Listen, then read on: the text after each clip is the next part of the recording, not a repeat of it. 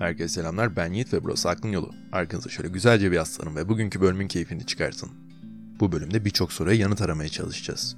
Bunların en başında bu bölümü çektiğim için beni neden homoseksüel sanmanız geliyor. Mesela Zen Budizmi anlatırken beni Zen Budisti sanmıyorsunuz ama bu konuda nedense böyle düşünüyorsunuz. Bu neden olabilir? Birkaç dinleyicimden özel olarak bu konu hakkında konuşmam istendi. Ben de hemen araştırmalara koyuldum. Fakat bazı şeyleri gay olmadığım için anlamam oldukça zordu. Bu aşamada sizden yardım bekledim ve gerek kadın gerek erkek takipçilerim ve arkadaşlarım benim bu sorularımı son derece anlayış ve hoşgörüyle karşıladı. Bu yüzden arkadaşlar hepinize ayrı ayrı çok teşekkür etmek istiyorum. Dilerseniz bölüme geçelim. Batı dünyası homofobiden kurtulmaya çok yaklaştı. Fakat ne yazık ki ülkemiz bu konuda hala çok ilkel. Eminim bu podcast'i dinlemeye başlayan onlarca homoseksüel birey var ve en az o kadar da homofobik insan var. Her iki grupta bir diğerinin varlığından oldukça şikayetçi. İki taraf da diğerini hastalıklı olarak görmekte. İşte birazdan beraber bunların olası sebeplerini düşüneceğiz. Umarım bu podcast'ı bu mağaraya bir ışık tutabilirim.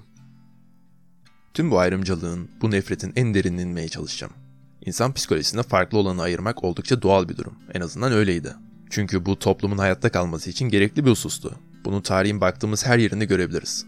İnsan toplumda her gün görmeye alışık olduğu şeyleri bir gün göremeyince ya o farklılığı düzeltmeye çalışıyor ya da onun toplumdan dışarı atmaya çalışıyor. Evet, e, bunlardan çoğunlukla kurtulduk fakat insanoğlu içerisindeki nefret her zaman belli bir azınlık grubuna aktarmak zorunda. Çünkü toplumumuzun dengesi bu düzen üzerine kurulmuş. Peki bu nefret neyden kaynaklanıyor? Tabii ki de tüm nefretlerin kaynağı olan korkudan. Homofobi cehaletten kaynaklanıyor deyip kesip atmak istemiyorum çünkü o kadar basit değil. Cehaletle savaşmayan ülkelerde bile homofobik insanları çoğunlukla rastlanabiliyor. Bu saplantıyla savaş, devletlerin kanunlarının değiştirmesiyle değişecek bir şey değil. Çünkü bence bu konularda önce herkesin bizzat kendi düşünme tarzını değiştirmesi lazım. Bakın beni yanlış anlamayın. Anlamamak tabii ki de suç değil ama anlamamaya zorla çalışmak da insancıl bir düşünce yapısı değil ne yazık ki üzgünüm. Zaten heteroseksüel insanlardan homoseksüelliği tamamıyla anlaması kesinlikle beklenemez. Belki biz burada yanlış yapıyoruzdur. Bakın bu konu hakkında benim nacizane fikrim şu yönde. İnsanlar tarihin başından beri zaten anlamadıkları şeylerden korkarlar. Az önce söylemiştim. Tamam.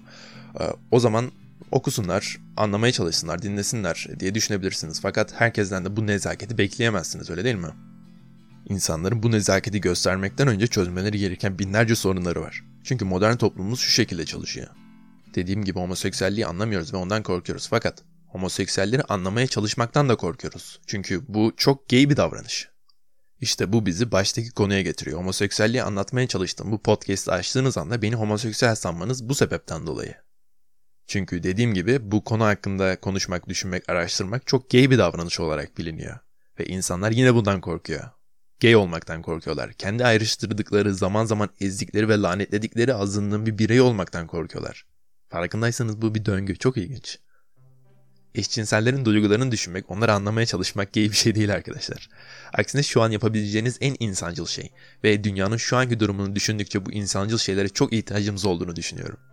Konu hakkında içeriden bilgi almak için birçok değerli eşcinsel arkadaşımla konuştuğumdan bahsetmiştim. Bu soruların en başında ilk eşcinsel olduğunuzu ne zaman fark ettiniz gibi sorular geliyormuş. Okey dediğim gibi bunu anlamakta biraz zorlanabilirsiniz. Gerçekten çok doğal bir şey bu. Ama ben şimdi size harika bir örnekle bunu çok iyi anlatabileceğimi düşünüyorum. Siyahiler yıllarca dışlandı değil mi? Azınlıklaştırıldı. Şimdi bir zaman makinesine atlasanız ve zamanda geriye gitseniz ve bir tane siyahi insana ilk siyahi olduğunu ne zaman fark ettin diye sorsanız ne cevap verirdi? Ee, muhtemelen ilk beyaz insanı gördüğümde diyecektir. Çünkü onlar ten renkleri siyah olarak doğmuşlardır ve bu seçme hakları onlara verilmemiştir. Tıpkı eşcinsel bir insanın doğumundan sonra muhtemelen ergenlik yıllarında ilk heteroseksüel seks ile tanışmadan önce hislerinin dünyadaki diğer tüm insanlarla aynı olduğunu düşünmesi gibi. Ve medyada kendileri gibi hisseden insanlar olmadıkça tersliği hep kendilerinde arıyorlarmış. Bunun ergenlik dönemindeki bir insanın için ne kadar zor olabileceğini bir düşünün isterseniz. Bakın bunu çok gay bir davranış olarak görseniz bile lütfen en azından bu podcast'i dinlerken 15 saniyeliğine bir empati yapmaya çalışın. Zaten şu an empatiyi kolaylaştırmak için Netflix gibi çoklu kitlelere ulaşan medya ağları dizilerinde ve filmlerinde fark etmişsinizdir en az bir tane eşcinsel insanı yerleştirmeye çalışıyorlar. Bunu çoğunluk kabul etmese de etmekte dirense de dünya bu şekilde. Eşcinsel insanlar her yerde. Arkadaşlarımız, kardeşlerimiz, kuzenlerimiz, iş arkadaşlarımız, patronlarımız. Netflix bunu anlamakta zorlanan insanları bunu zorla anlatan pilot fanların başında geliyor. Öpüyorum seni Netflix. Azıcık film ekleyin ama. Sıkıldık bireyler çevrelerinden etkileniyorlar ve Profesör Canini e, ekibiyle yaptığı bir araştırmada permaskülinite, misojini ve ahlakçı davranışlarla iç içe geçmiş kültürlerin nasıl homofobiyle ilişkili olduğunu ortaya koyuyor. 2017 yılında farklı ülkelerden farklı dinlere inanan 1048 öğrencinin sonuçlarını karşılaştırmışlar. Bunlar bu ülkeler e, İtalya çoğunlukla Katolik biliyorsunuz. Arnavutluk e, çoğunlukla Müslüman ve Ukrayna çoğunlukla Ortodoks. Ve bu araştırmanın sonucunda şuna varmışlar. Alıntı yapıyorum. İlginç olan şuydu ki dinin kendisi homofobi ile ilişkili değildi. Homofobi seviyesini etkileyen şey üç farklı dindeki köktenci görüşlerdi. Alıntının sonu. Pek çok bilim insanı hastalık olmayan bir şeyi tedavi edemeyeceğiniz konusunda hemfikir. Eşcinsellik Amerika Birleşik Devletleri'nde 1973 yılına kadar akıl hastalığı olarak görünüyormuş. Çok ilginç. Dünya Sağlık Örgütü 1990 yılına kadar bunu düşünüyormuş. Fakat şu an e, modern dünyada 2020 yılında psikoloji dalında aslında homofobikliğin bir hastalık olduğu belirlenmiş durumda. The Society and the Healthy Homosexual kitabında Dr. Weinberg, bir hastayı homoseksüelliğe karşı olan ön yargılarını aşmadığı sürece o hastayı e, sağlıklı sayamam diyor. Sizce öyle mi? Biraz da erkeklerde görülen homofobik dürtülerden bahsedeceğim. Bildiğiniz gibi homofobi erkek bireylerde daha çok görünen bir durum. Podcast'ın bu kısmında eşcinsel dostlarımdan da homofobik insanları daha iyi anlamaları için bir fırsat sunmak istiyorum. Öncelikle lütfen bana kızmayın ama erkeklerde görülen homofobide yapay toplumsal sebeplerin haricinde birkaç evrimsel doğal sebepler de var. Erkek ta ilk insandan günümüze kadar eril olmaya ihtiyaç duyarak evrildi. Çünkü bir erkek ne kadar eril ise dişisine o kadar güven verir ve aynı oranda da çiftleşme olasılığı artardı. Anlayacağınız bu genlerimize kodlanmış durumda. Bunu öncelikle asla unutmamamız gerekiyor. Aklımızda kalsın sürekli.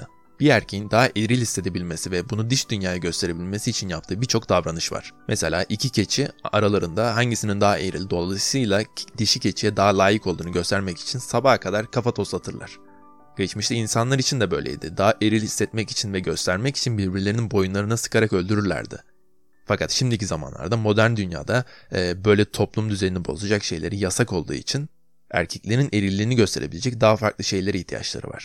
İşte bana şöyle geliyor ki homofobikliğin temel sebeplerinden birisi bu. Yani evrimde geri olmak veyahut da bunun farkında olmamak. Eşcinsel olmak eşcinsellerin suçu olmadığı gibi homofob homofob homofobik olmak da sizin suçunuz olmayabilir. Sadece bazı durumlardaki eksikliğimizi kapatmaya çalışıyoruz anlamına geliyor olabilir. Bunu kabullenmeyen her insanın homofobik olarak sonsuza kadar kalacağını düşünüyorum. E, bu konularda diğer merak ettiğim şey de şuydu. Lezbiyen ilişkiler neden gay ilişkiler gibi ağır tepkilere maruz kalmıyor? Bizzat homofobik olduğunu bildiğim birçok erkeğin lezbiyen porno videolarını ne kadar çok izlediğini biliyorum. İşte bu homofobiyanın gerçek olmadığını bana düşündürmeye başlıyor. Modern zamanlarda bir gaddarlık gösterisi olabileceğini, sadece bir oyun olabileceğini, bir erillik faaliyeti veya Tanrı'ya ne kadar yakın olduğumuzu kanıtlama çabası. Tabii ki de bunu Tanrı'ya kanıtlamak değil, bunu Tanrı'ya kanıtlamanın daha güzel yolları var. Diğer insanlara kanıtlama çabası yani. Sadece ilkel bir tiyatro. Eğer homofobi gerçek ol, olsaydı bence kadın ve erkek eşcinselliğine bakış açımızın aynı olması gerekirdi diye düşünüyorum. Siz ne düşünüyorsunuz bu konuda? Yazın bana.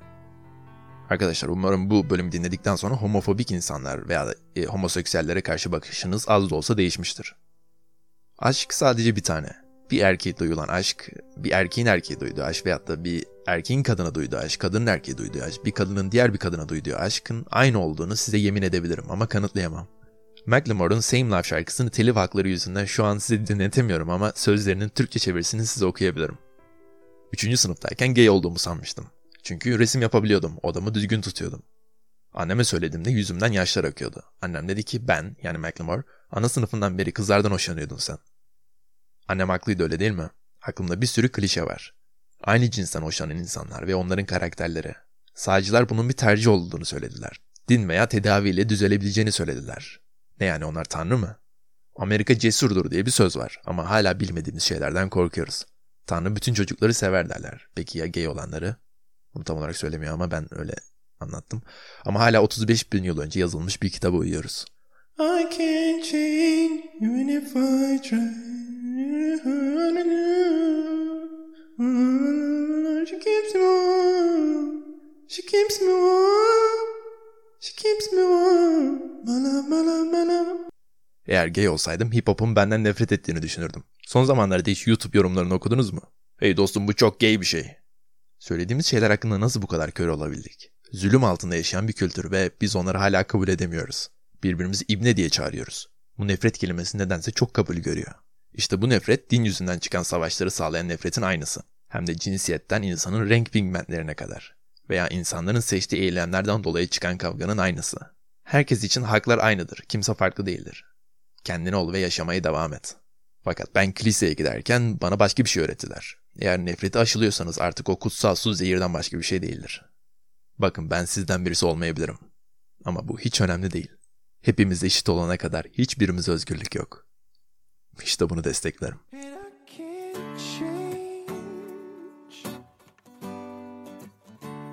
Even if I tried, even if I wanted to, and I can't change, even if I tried,